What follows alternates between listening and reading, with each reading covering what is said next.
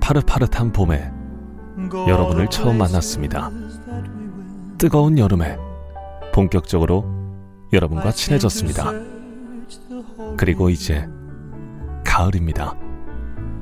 차가운 공기마저 로맨틱한 이 가을. 외로울 여러분의 마음을 따뜻하게 해드릴게요. 알고 보면 진짜 가을 남자. 최경령의 경제쇼 플러스. lingers there. It helps to cheer me when 네, 안녕하십니까. 진실탐사 엔터테이너 최경영입니다. 주말에는 이익이 따따블로 되는 최경영의 경제쇼 플러스 시작하겠습니다. 날씨가 제법 추워졌는데요. 올겨울 특히 건강 유의하셔야 되겠죠. 오늘은 경제학 박사이신 홍춘욱 EAR 리서치 대표 모셨고요. 안녕하십니까? 네, 안녕하세요. 반갑습니다. 예, 그리고 최경영의 경제쇼 플러스 오윤혜 씨 없으면 어떻게 살까 그랬는데 한 달 만에 다시 돌아오셨습니다.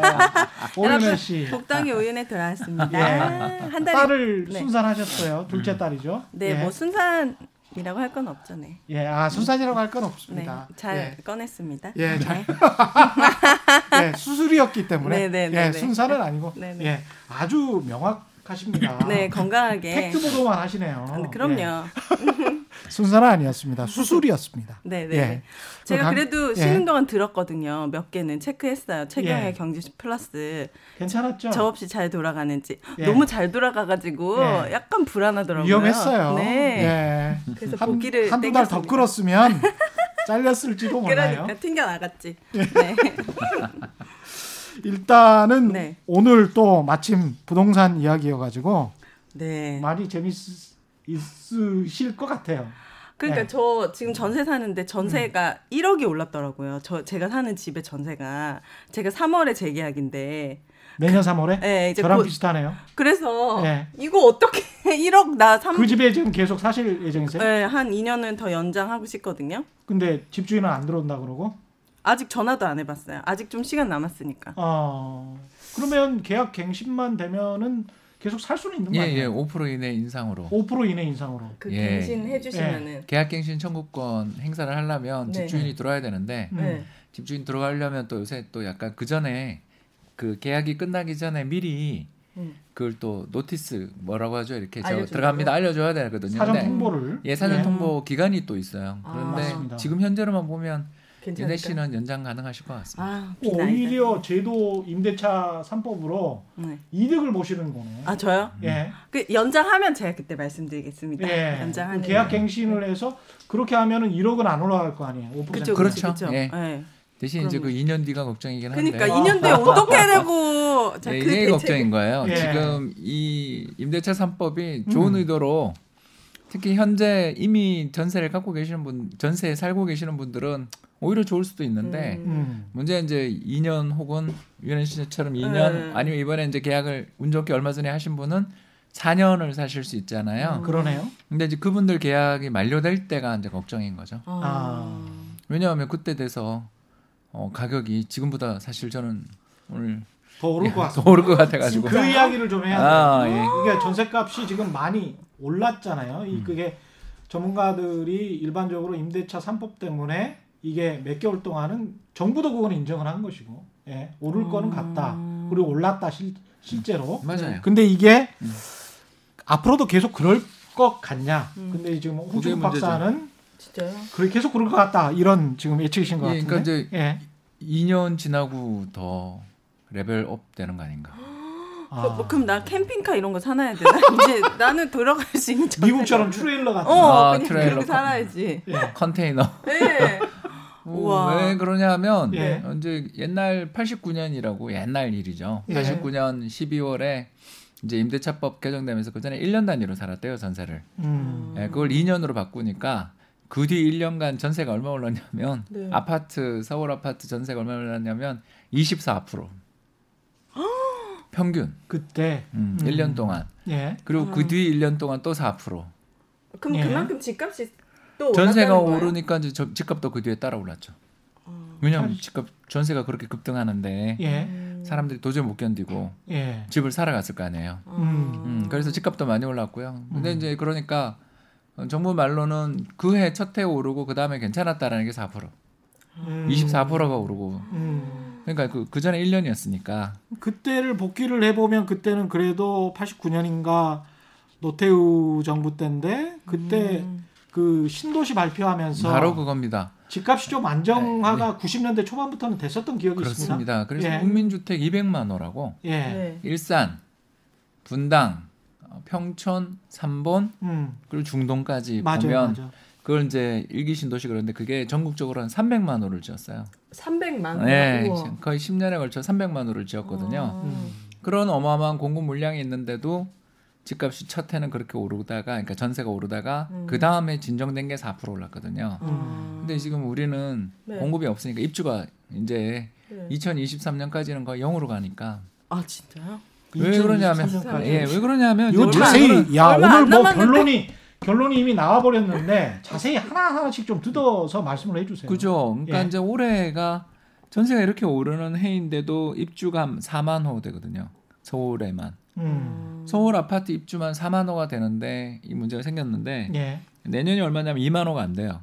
아, 지은 4만 아파트. 입주. 아, 입주 할 물량이. 그러니까. 요새 우리가 서울 시내 이렇게 다니다 보면 타워 크레인을 보기가 어렵잖아. 음. 그게 핵심이거든요. 타워 크레인이 딱 들어갔다 그러면 그거 뒤에 한 3년 뒤에 입주한다고 보면 되는데 2, 3년 뒤에 입주한다고 보면 되는데 예. 타워 크레인이 있는 단지들을 지나가시다가 도로를 다니시다가 재건축 재개, 재개발 된다는 단지가 뜻이죠. 그게 예. 없는 거죠. 음. 그게 못 본 지 좀 된 것 같지 않아요? 그게 네. 벌써 2, 3년 전부터 정확하게는 2016년부터 음. 주택 공급 착공이 이제 마이너스. 그래서 아. 17, 18, 19, 20 올해까지 4년 연속 연평균 한 20%씩 준 거예요. 착공률이 줄어들고 있다. 예, 그래서 예. 이제 올해나 내년으로 가면 아직 통계는 안 났지만 음. 2007년 이후 이제 최저 주거용 착공이 최저가 되는. 그러니까 음. 땅을 파야 입주를 할 거 아니에요. 그렇죠. 네. 그러니까 빠르면 2년. 옛날 이제 그 옛날 예. 어 50, 60 시절에 네. 예. 신도시 개발 그러고 2년 만에 입주한 단지도 있었어요. 옛날 어떠, 이야기. 어떻게 해요? 그때 왜 그 모래 택촉법이라고 모래 아파트 뭐 이런 거 나올 때 바닷 모래. 그, 그 예. 목숨 걸고 어, 예. 그러니까 완전히 그냥 그 군사 작전하듯 했어요. 예. 아. 그래서 91년부터 막 입주하고 그랬어요 그때. 음. 그래서 아파트를 잡아 그 전세를 잡은 거였거든요. 근데 지금은 그렇게 못 하잖아요. 네. 못 하는 정도가 아니라 예. 뭐 삼기 신도시를 이제 작년에 2019년에 이제 선정했잖아요. 예. 했는데 올해 이제 택지 지정하고 보상 중이잖아요 지금. 아 아직 착공도 안 들어간 네? 보상 중. 아, 사람들을 내보내야 되니까. 삼기 신도시 희망을 갖고 그래서 있었는데. 네. 대략 언제 들어오냐라고 이렇게 전문가들하고 여쭤보니까 2026년 보시더라고요. 2026년에 입주가 가능하다고요? 예, 그것도 아마 일부. 진짜 빨리 하면은 예, 아니, 그러니까 아. 왜 그런가 하고 봤더니 이제 크게 봐서 세 가지인데 네. 첫 번째 옛날 택적법 여기서부터 여기까지 택지야 이러면 다 네. 그냥 얼마 줄 테니까 다 나가 뭐 이런 무서운 시절이었잖아요. 예. 음. 좀 군사 정부 그 때 만들어진 법이에요. 네. 택지 개발 촉진법이라고 택촉법이라고. 음. 그게 이제 지금 사문화 됐죠. 예. 사문화가 뭐예요? 현재 어, 사실상 적용이 안 되는 아, 그 왜, 왜 박근혜 정부 때. 쓰세요? 박근혜 정부 때 아니 법을 일반적으로 쓰는 말인데 그 정도는 전 처음 듣는데. 아, 아, 죄송해요. 힘을 잃었어요. 아, 네. 이런 뜻이. 그러니까 뭐라고요? 그래가지고 옛날에 비해서 네. 그 강제 수용 이게 되게 어려워졌고요. 예. 어, 토지의 강제 수용 이런 게 신속한 수용이 어려워졌고 두 번째는 예전에 이제 정말 안 좋은 이야기인데 제가 그냥 들은 이야기예요. 예. 역사학자한테 들은 이야기예요. 예. 80년대 초반에 86년 아세안 게임 88년 서울 올림픽을 해야 되니까 잠실을 개발해야 될 거 아니에요. 개발을 하는데 이제 땅을 팠더니 거기서 한성 백제 시절 유물들이 그렇게 많이 나왔다는 거예요. 아, 아. 거기가 위례 지역이었거든. 예, 위례성이잖아요. 예. 지금도 아파트랑 그 안에 성 안에 사람들 살고 계시잖아요. 예. 음. 어머 나왔는데 그냥 그 수많은 사람들의 인고를 다 그냥 밀어버렸다라는 거예요. 어, 왜 금관이 안 나와서라고 저희들끼리 웃으면서 그랬어요. 아, 신라처럼 네. 화려한 금관 이런 게 나왔으면 네. 어그 유적을 보존했겠죠. 그러나 그때 나온 유물이나 그게 이제 한성백제가 예. 고구려의 침략으로 멸망하고 밑으로 부여로 내려가고 공주로 내려가기 전에 음. 수도였잖아요. 그러니까 아마 뭐 많은 약탈이 있었거나 음. 비극이 있었겠죠. 예. 그래서 아무튼 큰 이렇다 할 정말 역사학적인 그런 아주 유명한 발굴들이 없었으니까 그런 일이 벌어지지 않았겠냐라는 역사학자의 말씀을 제가 들은 적이 있었거든요. 예. 아니면 전 그냥 묻어버렸든지. 아. 그럴 수도 있는 거죠. 예. 그러니까 근데 지금은 뭐 일단 그 문화재 나오거나 유물이 나오면 스톱이잖아요. 스톱입니다. 지금 벌써 지금 일부 지역에서 예, 수톱이에요. 문제가 되고 있거든요. 아니 왜냐면 보존해야죠. 네네네. 그리고 요즘 같은 경우는 또 그 위에 건물을 짓더라도 이렇게 보존을 해놓고 위에다 건물을 그, 예 지금 뭐 오. 공평동이나 이런데 음. 서울 광화문 일대 지어져 있는 큰 건물들 있잖아요. 근데 가보면 지하에서 발견된 유물들을 전시하는 건물들도 있어요. 아. 그러니까 여러 가지로 신경을 써서 음. 그 우리가 이제 예전에 비해서 잘 살게 됐고 음. 또그 고고학적 가치를 이제 알게 됐으니까 예전에 비해서 그런 것들도 더 신경을 많이 써야 되고 음. 무엇보다 이제 세 번째는 옛날은 나라가 정말 뭐 운명을 건 사업이었던 거죠. 200만 원, 300만 원으로 막 네. 지었으니까. 음. 근데 네. 지금 그렇게 내년 예산이 어마어마하게 투입돼 있고 돈을 그렇게 막 들일 수 있냐라는 거죠. 지금 안 그래도 우리 경제 어려워서 코로나 때문에 아. 어렵고 음. 내년 예산안 편성된 거 보면 안타깝게도 올해 예산보다 적잖아요. 왜냐하면 추가 경정 예산이라는 음. 네. 그네 번에 걸쳐서 우리가 돈을 추가로 풀었잖아요. 네. 추경, 그렇죠. 추경. 예. 네. 그러니까 그거 추경을 편성한 거가 올해 예산이라고 봐야 되는데 그랬죠. 내년 예산 규모는 올해 예산에 그러니까 본 예산보다 늘지만 올해가 500한 50조 됐습니까? 예, 그 네. 이제 예. 네 번이니까 음. 그 정도 되죠. 그러니까 그거보다는 또 조금 적더라고요. 그렇겠네요. 예, 그러니까 뭐 돈 쓸 돈도 없고 쓸 때가 또 급한 데가 음. 당장 우리 가장 지금 중요한 뉴딜 뭐 이런 거 할 때 그린 뉴딜도 하지만 그 헬스케어 관련돼 있는 바이오 관련된 그런 쪽에 돈도 엄청나게 들어가야 되고 자영업들도 좀 도와줘야, 도와줘야 되고 아. 예. 장사 안 되시는 분들을 위해서 음. 정부가 또 기금들도 만들어 있고 그러니까 음. 과연 그렇게 예전처럼 그 노태우 정부 때처럼 그렇게 네. 어마어마한 돈을 일거에 집어넣어서 음. 막 순식간에 몇백만 원을 지어낼 만한 뭐 그런 게 되느냐에 음. 대해서 또 돈도 없고 네. 이세 가지가 다 문제가 되는 거죠. 저는 아. 궁금한 게 하- 서울 인 저희가 인서울만 봤을 때 예. 서울에 사는 인구 대비 아파트 공급량이 부족한 편인가요? 저희 나라가? 아니면은 어떻게 봐야 되냐에 달려 있는 거예요. 네. 왜 그러냐면 어, 간단하게 말할게요. 우리가 초과 상간에도. 살 수. 있다면 네. 집은 충분해요. 다시 아. 초과 상간에도 살 생각이 있다면 아. 그러니까 우리가 1인당 국민소득 3만 불 나라잖아요.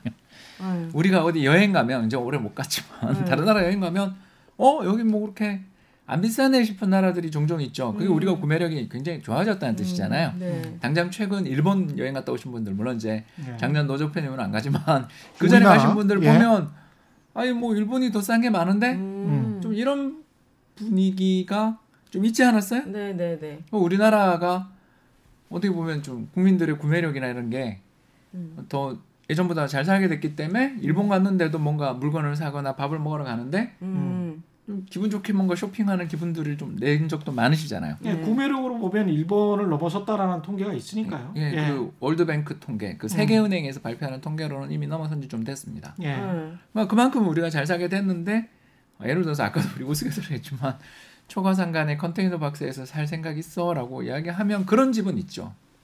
왜? 네. 40년, 50년 지난 굉장히 낡은 언제 무너질지 모르는 그런 음. 아파트들 우리나라 사실 예. 도심 지역에도 몇몇 아파트들 유명한 아파트들이 있잖아요. 그런 네. 지역들 아파트에 가서 살래 이렇게 보면 전세를 보면 알거든요.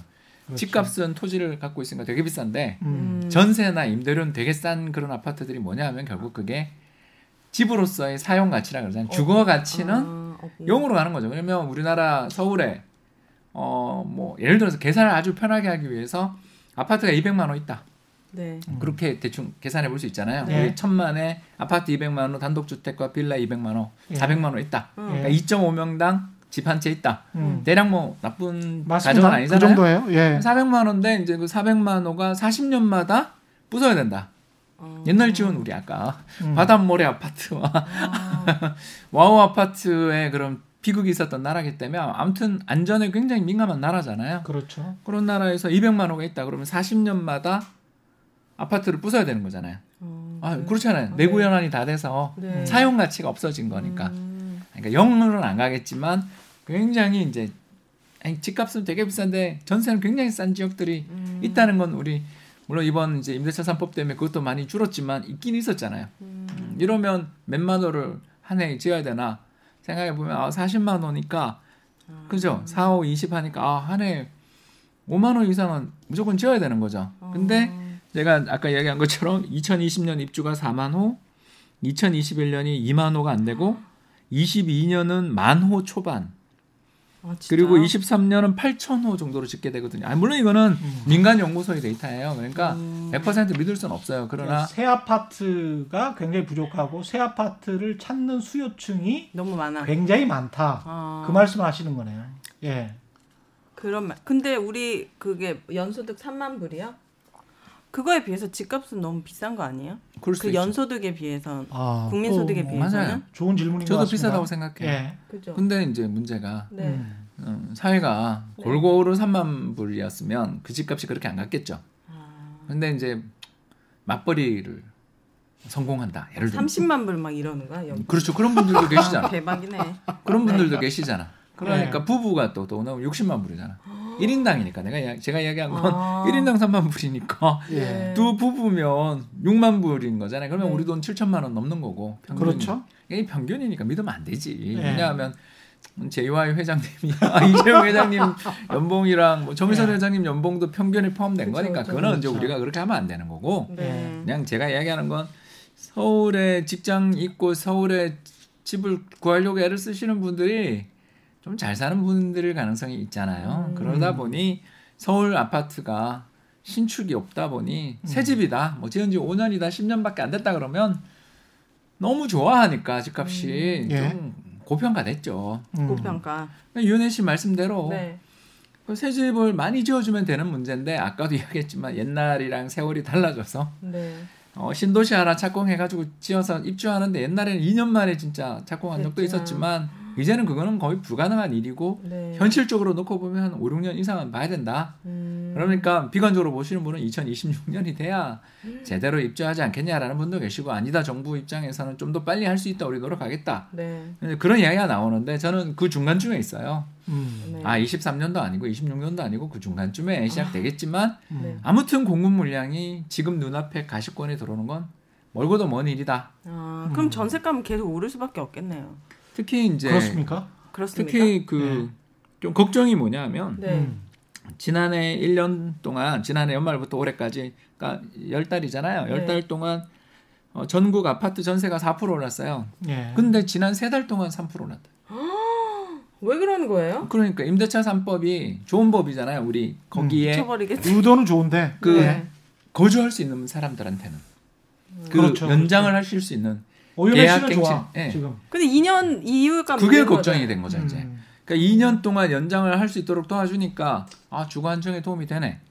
이건 좋은데 문제는 뭐냐면 집을 그 집을 전세를 빌려준 사람의 입장을 생각 안 한 법이라는 거죠. 아. 아. 왜냐하면 그 사람 입장에서는 예. 자신의 재산권 행사에 상당히 어려움이 생긴 거죠. 일단 음. 옛날에는 집주인 들어간다 그러면 사실은 2년 지나고 난 다음에는 그냥 언제든지 비워주는 분위기였잖아요. 음. 뭐 이제 그 아, 저 안 돼요 이러고 뭐 이제 그런 어, 집주인의 처분에 따라서 달려 예, 있는 거죠. 달긴 네. 했었죠. 예, 그러나 예.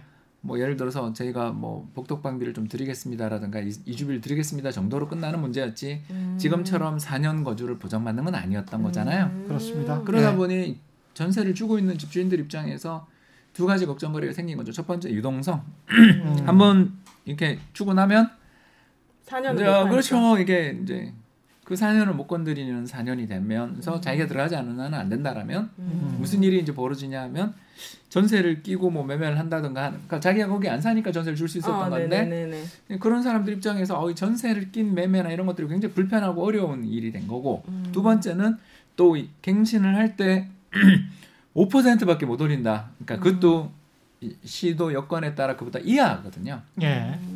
자 이렇게 되니까 이제 전세라는 상품에 대해서 전세를 주고 하려던 사람들 입장에서 이걸 내가 왜 해야 되냐라고 생각을 한다는 거죠. 음. 그러면서 이제 두 가지 선택이 나온 게 하나는 네. 집주인이 들어가겠다고 어, 하는 나나 그 안에 들어갈래 나가 이렇게 되면 이제 먼저 전세 공급 물량이 줄 거고 네. 음. 또 다른 하나는 뭐냐면 아 저기 오해씨 미안한데요 월세 생각 없으세요라고 없어요.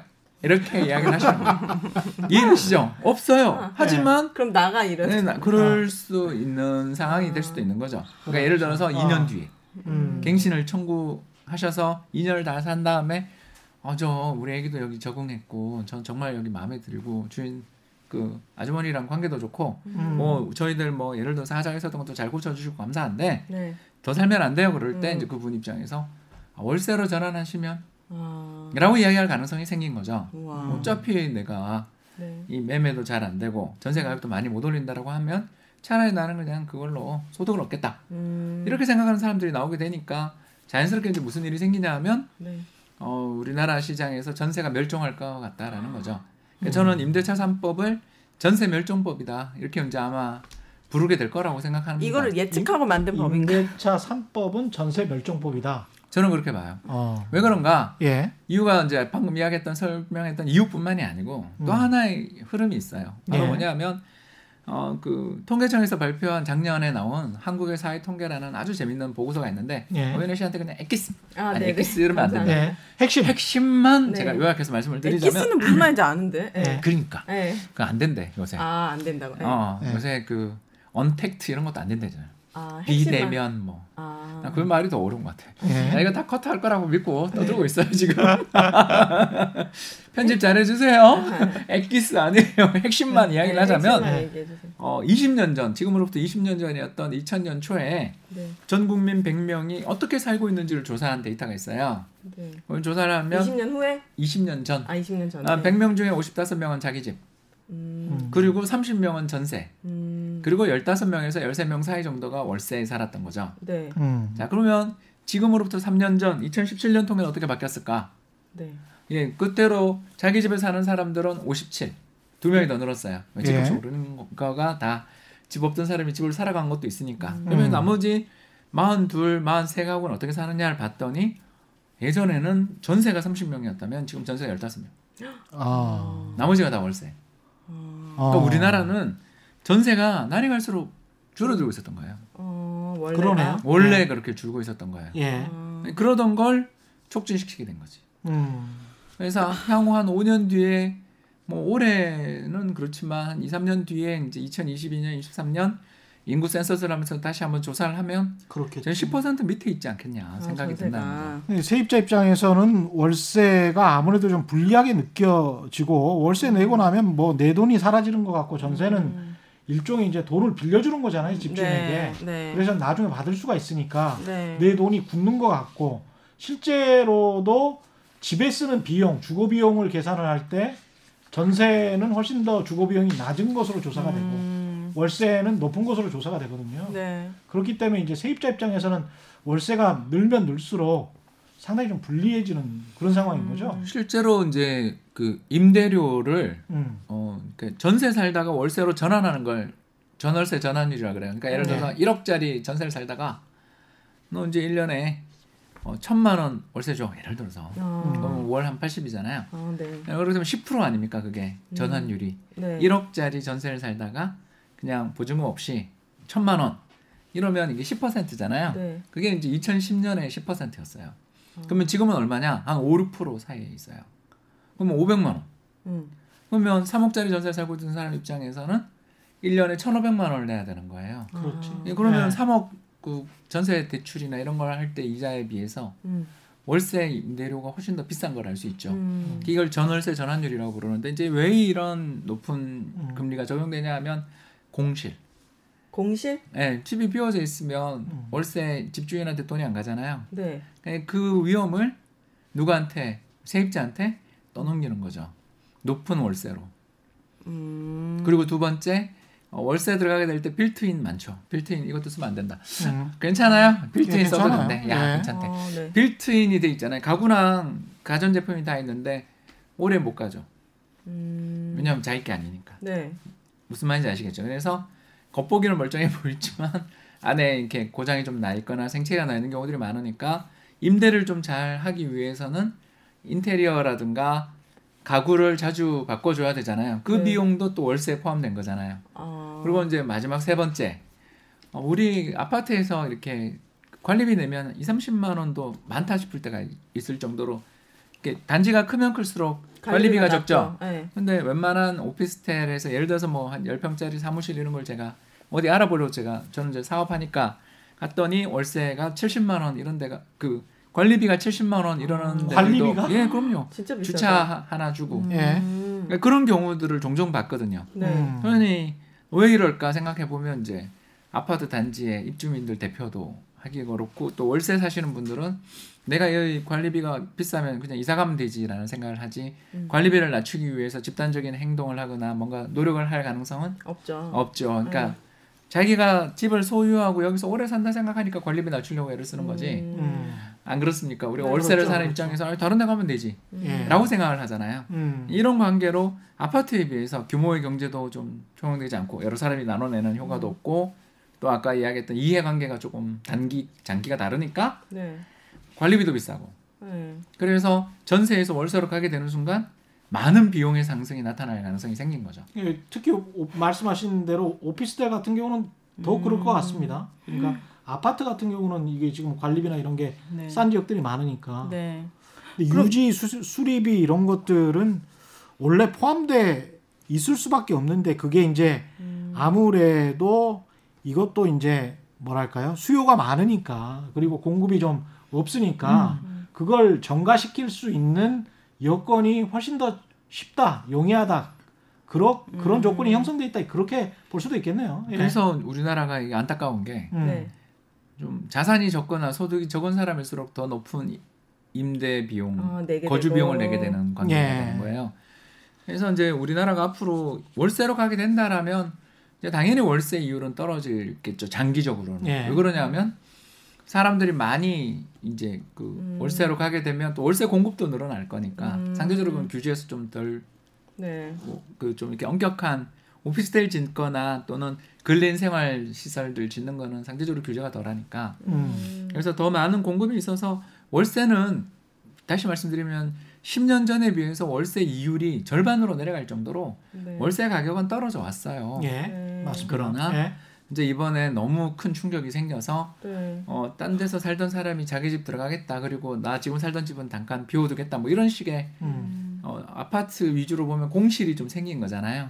음. 왜냐하면 그래요. 전세 입주한 사람을 내보내기 위해 자기 집을 비워둔 채 어, 그 그러네. 집에 들어가는 사람들도 능력되면 그런 사람들도 꽤 있을 거 아니에요. 네. 왜냐하면 그러면 다시 전세를 더 비싸게 받을 수 있으니까. 음. 그러니까 그런 사람들도 있고 해서 시장 내에서 아무튼 공실이 확 늘어버리는 과정에서 전세 살던 사람들이 월세로 또 급하게 가야 되는 경우가 생기니까 지금까지의 추세는 쭉 월세율이 떨어졌다면 최근에는 일시적으로나마 또 월세 가격까지 오른 아 그럼 아우 저 답답해 죽겠다.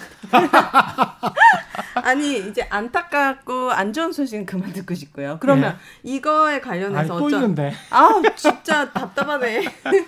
아니 아니 이제 우리가 전월세 이야기했으니까 매매가 이야기해야 되잖아요. 아니 왜 대책을 내놓으면 내놓을수록 예. 네? 정부에서 뭘 발표하면 발표할수록 왜 자꾸 예. 안 좋은 소식만 들리는지 모르겠네. 경제적인 사람의 동기를 무시하니까 예. 저는 그게 이번에 좀 컸다고 봐요. 음. 음. 뭐 1989년이야 신도시 건설이라는 게 있으니까 네. 전세 가격이 잠깐 오르더라도 그 뒤 200만 원 혹은 300만 원에 달하는 새 집이 공급되는 순간 입주 물량이 늘어나기만 해도 일단 전세 가격은 떨어지잖아요. 네. 당장 몇 년 전 있었던 헬리오 시티 기억 안 나세요? 네. 음. 예, 그 들어갈 때 만 호 가까운 어. 입주 물량이 생기니까 그 일때부터 시작해서 연쇄적으로 전세 가격이 굉장히 많이 떨어졌었거든요. 음. 그렇습니다. 예, 예. 그런 일들이 벌어지는 것처럼 입주 물량 많을 때 이 정책을 썼으면 저는 음. 이렇게 충격은 크지 않았을 것이다. 음. 타이밍이 안 좋다. 그리고 이제 두 번째 예. 너무 음. 강했어요. 음. 어. 왜냐하면 아까 말씀드린 것처럼 그러면 저 전세를 좀 주는 사람들의 입장도 생각해서 음. 예를 들어서 뭐 그분에게 어, 전세를 가면 연장시켜 주신 분들한테는 재산세를 감면해 주거나 음. 종부세를 인하해 준다든가 뭔가 음. 그분 입장에서 어, 그럼 그런 대책을 지금이라도 내면 안 될까요? 보완 대책을 좀 내놔야 될 것 같죠. 그러니까 네. 경제 정책이라는 게 지금 말씀하시는 게 일리가 있는 게 그 어떤 적절하게 세금을 걷는 것까지는 상관이 없는데 음. 그게 징벌적이거나 음. 처벌적이어서는 안 되거든요. 음. 예. 근데 이제 정부의 정책이 징벌적이거나 처벌적으로 가는 것처럼 음. 마치 그 집 있는 사람을 음. 에게 안 갚음하려는 것처럼 어. 이렇게 가버리면 정책의 기조 자체가 흔들릴 수가 있기 때문에 음. 그런 식으로 가는 거는 안 좋죠. 그러니까 예. 집을 한두 채 갖고 있는 거는 사실 음. 재테크의 의미에서도 그렇고 저는 예. 되게 합리적이라고 보는데 문제는 막 50채, 100채 갖고 있는 사람들이 문제인 거잖아요. 그런 사람들에게 포커스를 맞춰서 강력한 정책을 내놨더라면 그러면 이제 2017년 네. 썼던 정책을 빨리 취소를 해야죠. 뭔데요, 음. 그게? 그게 이제 임대주택. 2017년 8.2 대책이라는 건데요. 네. 8월 2일 발표했다고 8.2 네. 대책인데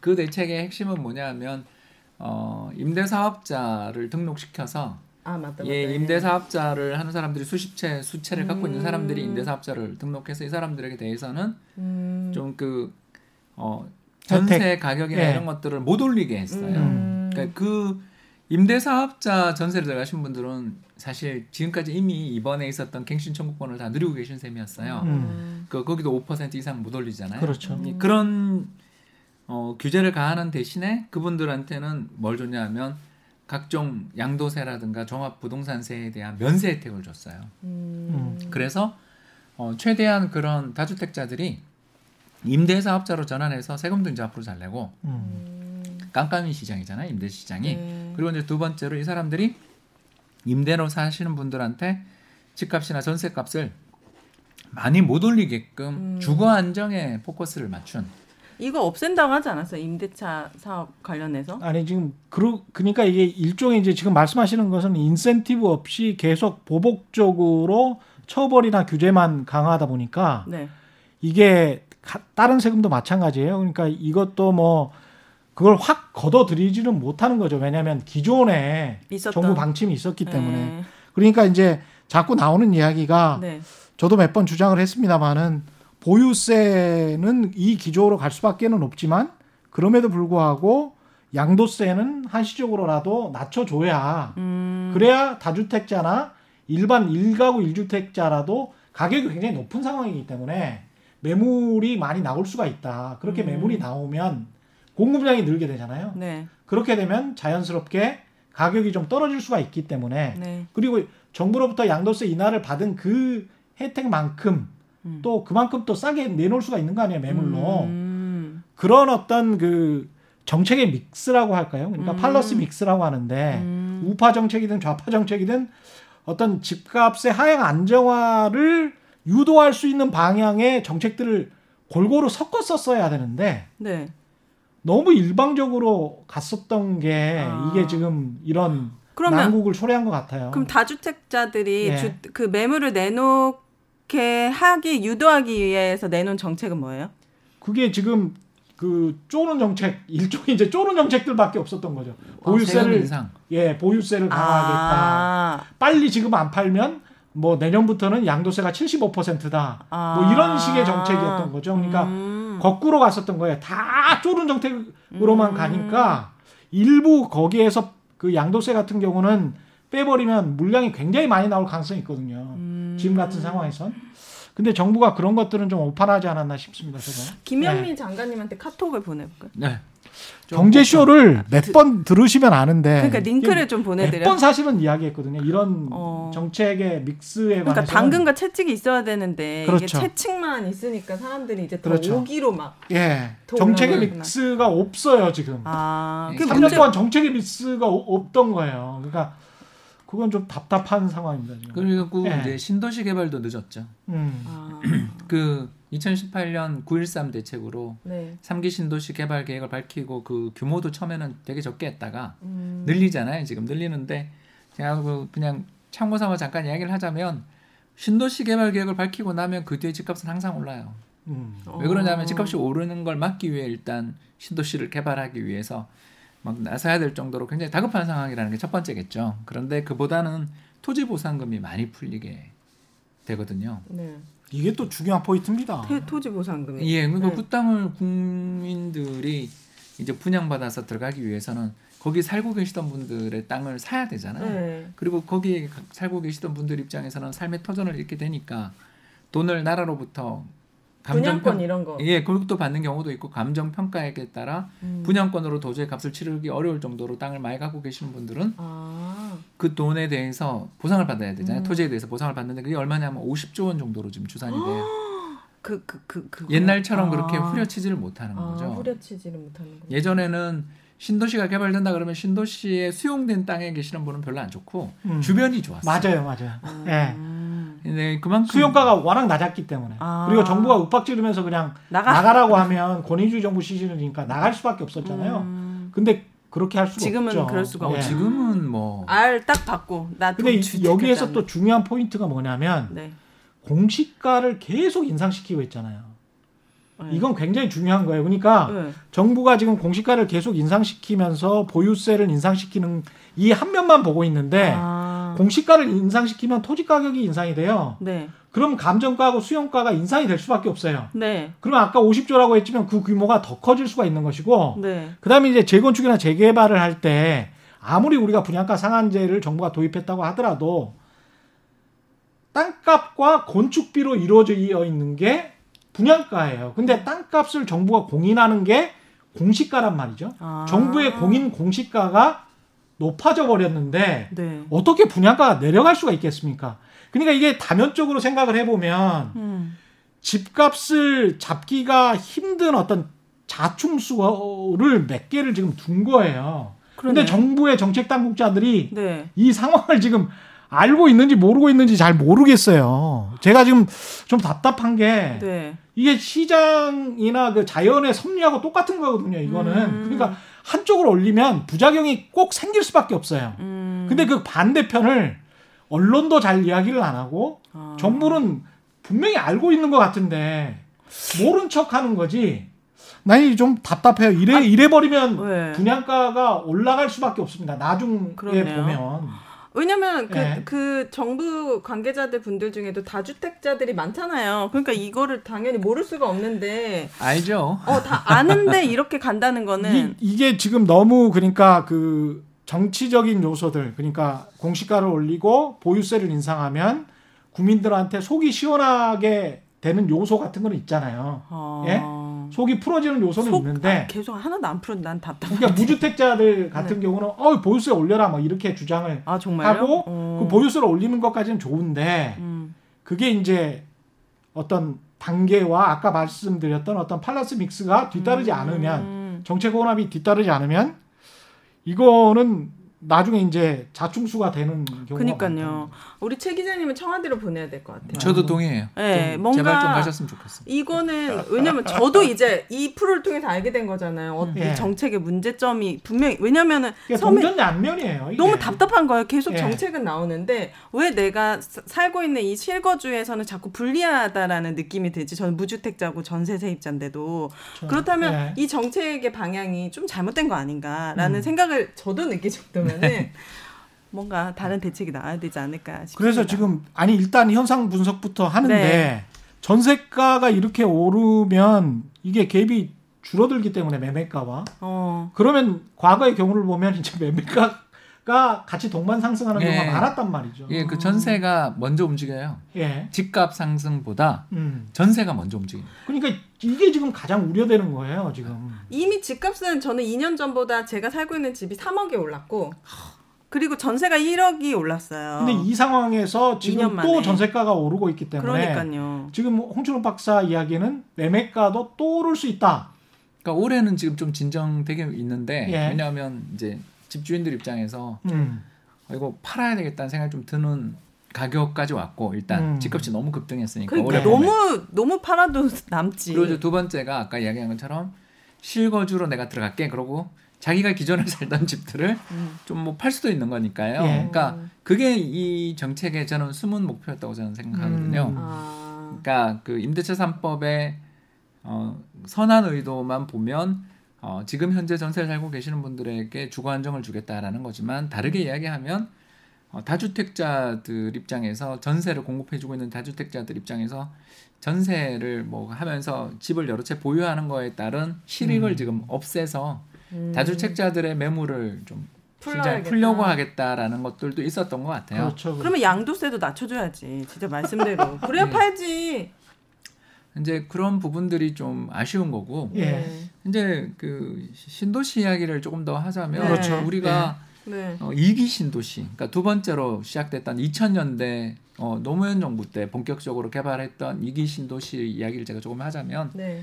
그 광고 많이 나오잖아요. 양주 옥정 신도시 광고 우리 라, 전 집에서 라디오를 하도 많이 들으니까 양조가 어디예요? 양주 예, 예, 옥정이라고 예. 저 경기 북부. 아, 저 북부입니다. 처음 들었네. 예, 예. 거기 저도 그 잘 모르는 곳이었는데 하도 광고도 많이 나오고 또 음. 최근 들어서서 그 교통망이 확충되는 이야기들이 나와서 데이터를 한번 찾아봤어요. 예. 나- 저는 뭐 그런 게 취미니까. 예. 네네. 근데 양조옥정 도시가 언제 개발되기 시작했는지 아세요? 2007년 개발되기 시작했었어요. 아, 진짜 근데- 오래됐네. 근데 최근 입주가 본격화. 에? 그럼 13년. 14년 됐어요. 예, 그러니까 초기 단지들은 2014년 말인데 예. 최근 분양한다고 광고들이 요새 막 나오잖아요.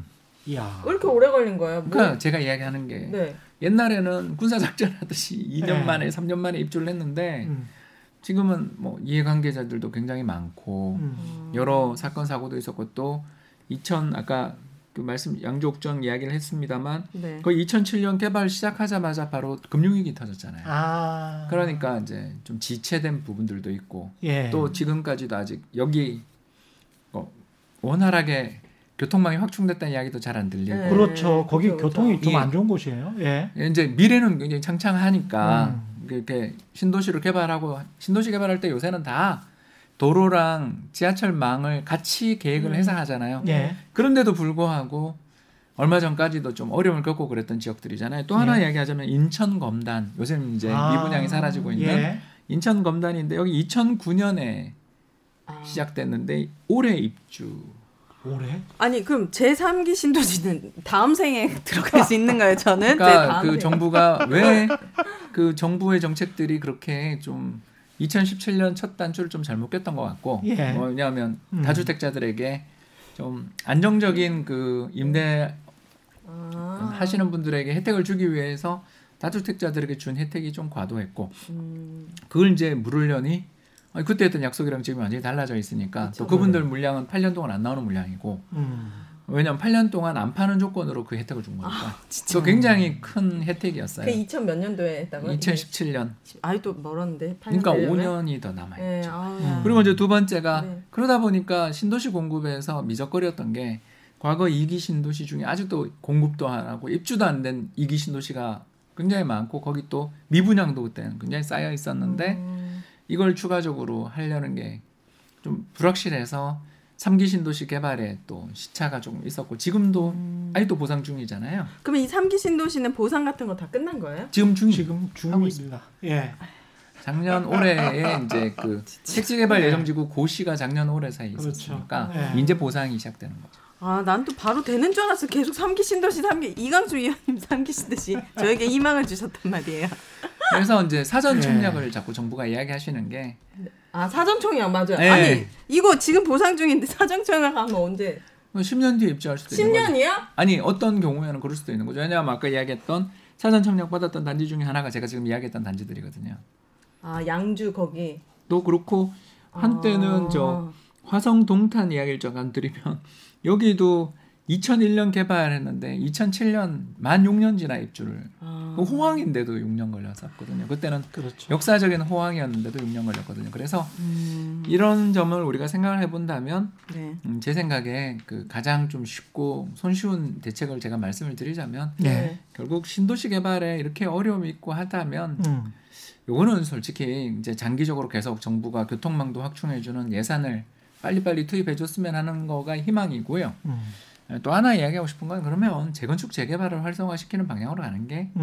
음. 가장 쉬운 방법 아니겠나 네. 음. 이런 생각을 좀 하게 되는 거죠. 왜냐하면 정부 입장에서는 그게 이제 완전히 유턴으로 보일 거기 때문에 이제 아, 공공? 재건축 왜 그게 유턴이에요? 공공 재건축이라는 네. 정책이 올해 벌써 나왔거든요. 그렇죠. 그게 뭐냐면 공공 재건축이 뭐냐면 이제 그 은희 씨가 어떤 아파트를 사는데 네. 가구 수가 한 100가구, 200가구밖에 안 되면 재건축할 때 돈이 많이 들거든요. 음. 왜 그러냐 하면 여럿이 힘을 합치면 나눠서 아. 하니까 큰 공사를 하더라도 여러 가구, 천 가구, 이천 가구, 삼천 가구가 같이 아파트를 지으면 상대적으로 홍보도 잘 되고 그죠? 건설사도 음. 큰 건설사가 음. 들어와서 네. 마케팅도 쉽게 해주고 또 그 안에 단지 안에 뭐 여러 가지 놀이터라든가 어, 운- 그 체육관 시설이라든가 뭐, 도서관을 예. 마음껏 지을 수 있잖아요. 요새 막 수영장도 넣잖아요. 음. 그럴 수 있, 있는 데 비해서 좀 입지도 안 좋고 또 개발해봐야 효과가 없다 싶은 데들을 대상으로 해서 정부가 얼마 전에 정, 방향을 전환했어요. 음. 공공 재건축 재개발을 촉진시키겠다. 음. 그래서 한마디로 말해서 더 예전보다 집을 더 많이 짓게 해줄게. 음. 라고 이렇게 당근을 줬어요. 네. 아, 그런데도 잘 안 돼요. 왜냐하면 어, 그 당근을 받는 데가 너무 큰 혜택이잖아요. 음. 예를 들어서 뭐 나홀로 아파트 아니면 되게 빽빽하게 지어서 더 이상 재건축이 힘든 아파트들 이런 아파트들이 꽤 있잖아요. 당장 90년대 지었던 예. 아파트들이 그런 음. 아파트 되게 많거든요. 예, 그때 또 정, 우리 서울시 정책이 달라서 용적률 300%대 아파트들이 속출했었던 시절이 있었습니다. 예전 이야기입니다. 네. 예. 근데 그런 아파트들한테 공공 재건축에 이 당근을 주는 대신 이제 당연히 채찍도 같이 정부 입장에서는 안 쓸 수가 없어서 기부 체납이라는 거예요. 그러니까 공- 임대사 영구 임대나 음. 못 사시는 좀 이렇게 서울에서 살기 어려운 음. 또는 쫓겨날 여- 영- 그 우려가 있으신 분들을 위해서 임대 아파트를 공급을 해주는 물량을 음. 다 내놔라. 50에서 70% 이상 내놔라. 아, 50에서 70%요? 그보다 그 전에 더 강화했던 예. 게 약해진 게 이 정도죠. 제가 예. 그렇게 알고 아. 있습니다. 아무튼 정부 입장에서는 어떤 단지에게 너무 이게 불평등이잖아요. 어. 어떤 단지는 용적률 규제를 음. 철저하게 이 땅에서는 몇 층까지밖에 못 지어 이렇게 규정을 해놨는데 이 땅은 예를 들어 여기가 30층까지 지을 수 있는데 공공재건축은 50층까지 지을 수 있다면 사업성이 굉장히 좋아질 거 아니에요. 네. 근데 그거에 대해서 너무 너는 그런데 이익이 크니까 이익의 대부분은 임대주택으로 내놔. 라는 정책을 정부가 쓰고 있는데 그게 굉장히 인기가 지금 없어서 잘 안 되고 있거든요. 아니 그- 그러니까 인기가 없죠. 아니 이 예. 나라는 엄청 못 살든가 하고 엄청 잘 살든가 근데 그게 참? 뭐라고 해야 딜레마인가 싶은데 표정이 일반 많이 분양. 일반 분양 물량이 저렇게 많아 버리면 네. 그러니까 재건축하는 사람 입장에서는 한 천세대면 10억으로만 계산을 해도 저렇게 높게 지을 수 있게 해서 천세대의 혜택을 줬다라고 하면 땅만 가지고 있는 재건축 아파트 기존의 주인들 입장에서 봤을 때는 천세대 10억이면 1조 원이에요. 어. 1조 원을 네. 정부가 어. 층고를 아, 그 층수를 높임으로써 더 주는 거예요. 그러면 음. 세대 수에 따라서 그게 10억 한, 한 세대가 10억 그냥 음. 단순 계산해서 네. 100세대면은 뭐 천억 네. 이런 식으로 이렇게 증가가 되잖아요. 네. 그러니까 그 중에서 일부는 공공으로 돌려라라는 음. 게 이제 정부죠. 그러니까 네. 그걸 가지고 뭔가 이제 시장에서 반응이 계속 안 좋으면 또 낮추겠지, 조정을 하겠지. 음. 그, 그 수밖에 없는 거예요. 그러니까 계속 시장이랑 타협하는 음. 수밖에. 그러니까 기존의 땅 주인들이랑 타협하는 수밖에 없는 거죠. 공공으로 네. 준다는 거는 몇 년 동안 못 팔고 뭐 이런 건가? 의무 아예 그냥 거주 기간이 임대로 좀- 가는 거예요. 네. 임대로. 음. 임대용으로 기부 체납이라고 하는 게 나라에 네. 주는 겁니다.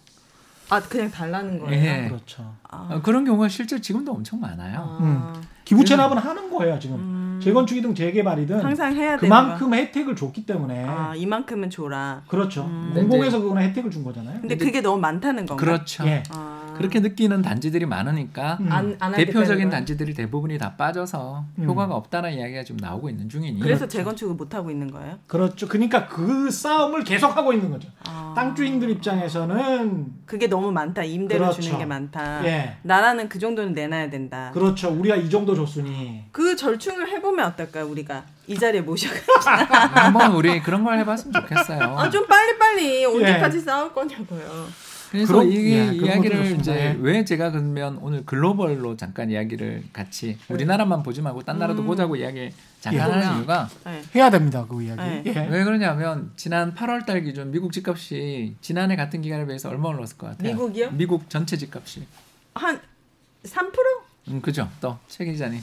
한한10% 올랐던 것예 같은데. 맞아요. 10.5%왜 올랐어요. 이렇게 많이 올랐어요 미국? 그러니까 올랐더라고요. 거기도 똑같아요. 우리랑 저금리인데다가 집을 안 지어가지고 아. 왜냐하면 2008년 글로벌 금융위기 때 너무 흉흉하게 힘든 시간을 보내가지고 미국 사람들이 다 집을 안 살려고 든 거예요. 음. 그러니까 집을 공급하는 사람들이 어떤 사람들만 공급을 했냐면 글로벌 연기금만 공급한 거예요. 음. 우리나라 국민연금이나 미국의 캘리포니아 교직원 기금 같은 세계적으로 운영 되게 잘한다는 큰 연금들이 임대용 오피스텔이나 아파트만 공급을 해준 거죠. 아. 왜냐하면 아무도 안 지으려고 드니까 그때 완전히 대였구나. 예 너무 되어가지고 그래서 예.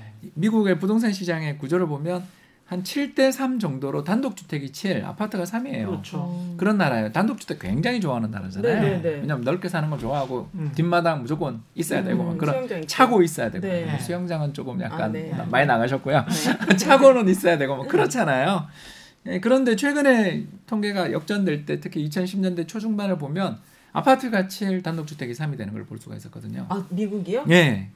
그랬어요. 오. 그왜 그러냐 하면 임대 수익률이 되게 좋으니까 아. 전 세계 연기금들이 다 부동산 펀드 리츠를 만들어서 아파트 공급은 왜냐면 아파트는 임대 놓기 좋으니까 음. 표준화돼 있어서 가격을 음. 딱 책정하기 편하잖아요. 예, 그런 데 비해 자기 집을 갖고 싶어하는 욕망들을 가진 사람들은 집을 못 지은 거죠. 무서워서 음. 땅이 있더라도. 그러니까 이런 일들이 한 10년 동안 지속되니까 미국이 평균 연평균 우리 이제 서울은 아까 입주 물량 5만 호, 뭐 예를 들어서 이게 적정이야 이렇게 제가 이야기했잖아요. 네. 그런 것처럼 미국도 한 해에 총 전체 인구 3억 2천만이 되고 전국적으로 지어야 되는 집이 한 150만 호 지어야 되는 나라인데 어, 한 50만 호 지은 게 한 5년, 아, 100만 호 지은 게 그 뒤에 한 10년을 그렇게 한 거예요. 그러니까 가격이 올랐겠네요. 가격이 오를 수밖에 없는 거죠. 음. 그리고 물론 정부가 트럼프 정부도 그 부동산 시장을 부양하기 위해서 많은 혜택을 주고 또 경기 부양 정책을 쓰니까 많이 오른 거죠. 그러니까 제가 이게 이야기하고 싶은 이야기 뭐냐면 좀 우리 정부가 음. 좀 당당했으면 좋겠어요. 예. 어, 어차피 세계적인 추세다. 그렇죠. 제 이야기가 그거예요. 예.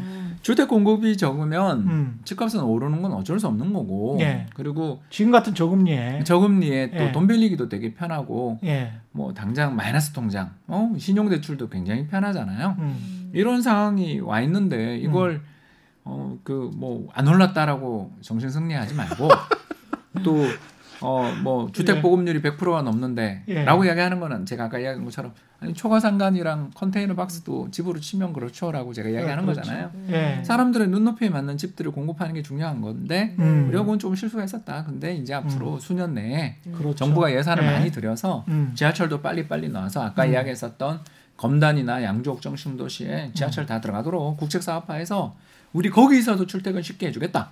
예. 그리고 더 나가서 아까 공공 재건축에서 너무 그 비중이 높은 거라고 생각된다면 예. 좀 줄여주겠다. 예. 뭐라든가 또 예.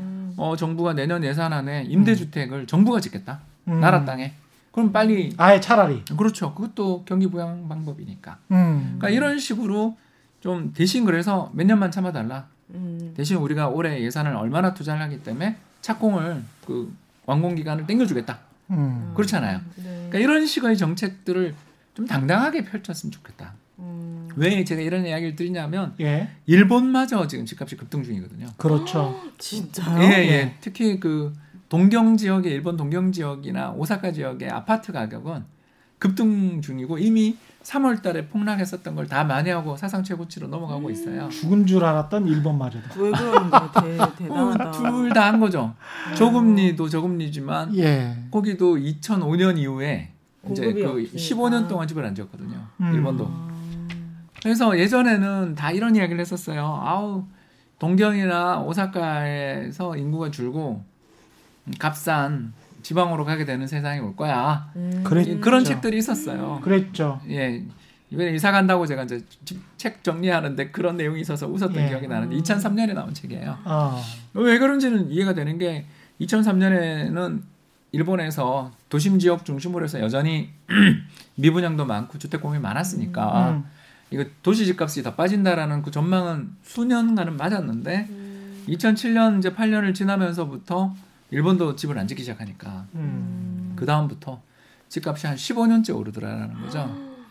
그런 걸 우리가 반면 교사로 보면 주택 시장에서 두 가지 요인, 뭐 금리는 우리가 지금 손댈 수 없으니까 예. 공급을 적기에 좀 잘 늘려주자. 그리고 네. 삼 3기 신도시 예전 2기 신도시의 사례를 보면 6년 뒤 입주도 되게 어려울 수 있다라는 걸 인정하고 음. 그렇다면 정부가 그걸 촉진시킬 수 있도록 음. 노력을 좀 하고 더 나가 지금 이미 개발된 2기 신도시를 잘 살리는 것도 방법이잖아요. 그렇죠. 왜냐면 2기 신도시는 이미 택지를 다 개발해놨기 때문에 그 집 지을 때가 되게 많단 말이에요. 그렇죠. 그러면 예. 거기에 철도망을 빨리 음. 좀 빨리 정부가 예. 신속하게 재정 사업 투입해서 해주면 네. 음. 서울에서 밀려난 안 좋은 표현이지만 전세 난민들이 음. 아니 서울에 출퇴근하기 편한 신속하게 데려다 줄 수 있는 교통망이 갖춰져 있는 2기 신도시로 경기도로 가도 사실 그게 나쁜 선택이 안 될 수도 있는 거잖아요. 오케이 여기까지 하겠습니다. 아 네. 오늘 뭐 아주 명확합니다. 최경영의 경제쇼 네. 플러스 오늘 함께해 주신 EAR 리서치의 홍춘욱 대표 그리고 네. 오윤혜 씨였습니다. 고맙습니다. 감사합니다. 감사합니다. 예, 올바른 투자와 올바른 투표는 다르지 않다. 세상에 이익이 따따블로 되는 최경영의 경제쇼 플러스였습니다. 고맙습니다.